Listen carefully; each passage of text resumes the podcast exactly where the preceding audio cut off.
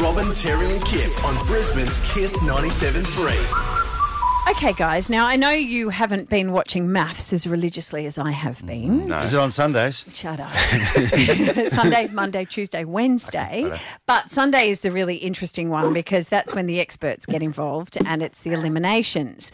Now, you remember Harrison? I've been talking to you about Harrison. He's the guy at his own wedding who was apparently with a chick a couple of days beforehand. I remember. Ah, Right. Yeah. Yes, yep. He he's been pretty full on throughout this entire season. Right. Because he seems to just want to gaslight and throw grenades and be a bit of a douchebag. Hmm. But last night he got called out by someone else's wife. I feel like I have something to say about this. As uh, Bronte's confidant and a person that has chased her out of several rooms in the last week, I feel in disbelief at what I'm listening to because I was willing to go to war for you at that dinner party, Bronte, and I told you everything that Harrison had said. The fact he called you fake, and you cried to me and saying, I am done with him, all the girls were right. And now I sit here and I, and I have to be honest, girl, I feel stupid. Bronte, you're being emotionally manipulated. That woman is Lyndall and she joins us. Hey, Lyndall.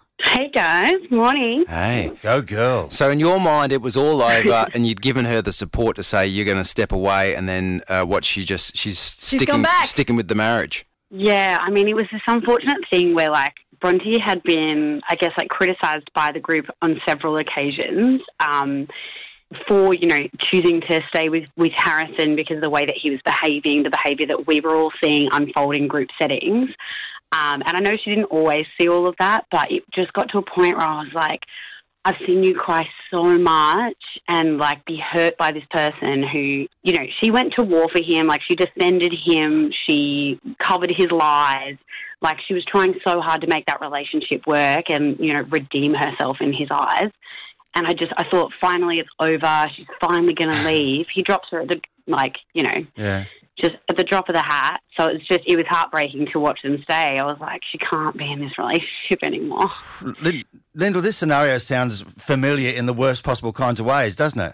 Oh, absolutely. Like you, uh, it was like watching, you know, a younger version of me unfold in a relationship, or like people that I know that have been in those kind of toxic relationships, and you just can't do anything but like hope that they're listening to you. Do you understand it though, Lyndall? Have you been there and, and had all your friends around you go, you got to get out of this. This is no good for you. But for whatever reason, you can't and you don't want to leave. Yeah, it's always like a dicey situation trying to, um, you know, tell your friend that their partner isn't good for them. I think everybody's probably been there. Um, but oh, it's it's such a hard thing to do because you don't want to push them so hard that they don't feel like they can come to you anymore out of fear that they'll get I told you so. Yeah. But you also want to make sure that you're doing the right thing and that you're speaking about it because if you don't say anything and they stay in that, then that's also damaging. So Lyndall, do you stand by your anger? Because that was like sort of six months ago. Do you did you watch it back last night and think everything that we saw as the viewers is exactly what was going on in that room? Because sometimes the editing can be hmm. swayed to a certain way. Yeah, I mean, like I remember I was absolutely fuming at that point because I thought we were finally going to see her stand up for herself and like do like choose herself and like choose what's good for her. But oh yeah, it was really frustrating at the time. But I mean, like obviously it's been six months now. You know, her and I've worked it out. We're really good friends, so it's like.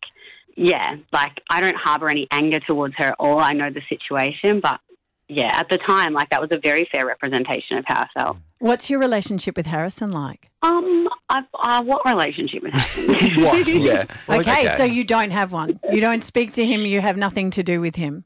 No, absolutely not. I don't even think I have his number. Okay. So, to the best of your knowledge, he's remained an asshole.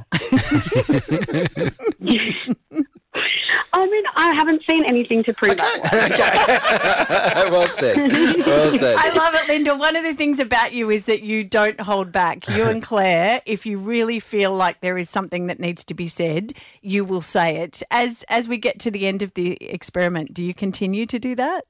Um, as far as I remember, yes. I think um, obviously it's like it's such a long process, and we we were there for you know like three four months at this stage, so I think things just start to wear a bit thin, and you just kind of go, oh come on, like let's let's get it together, guys. But I did always try and make sure that it was somewhat constructive on on most occasions. So I don't know. But also, it's so long ago now that I'm just like, oh God, what did I say? Still married, Lyndall? I, I'm still I've still got the ring on. Mm. Yeah. Okay. How, how to answer without giving an answer. Thank you, Lyndall.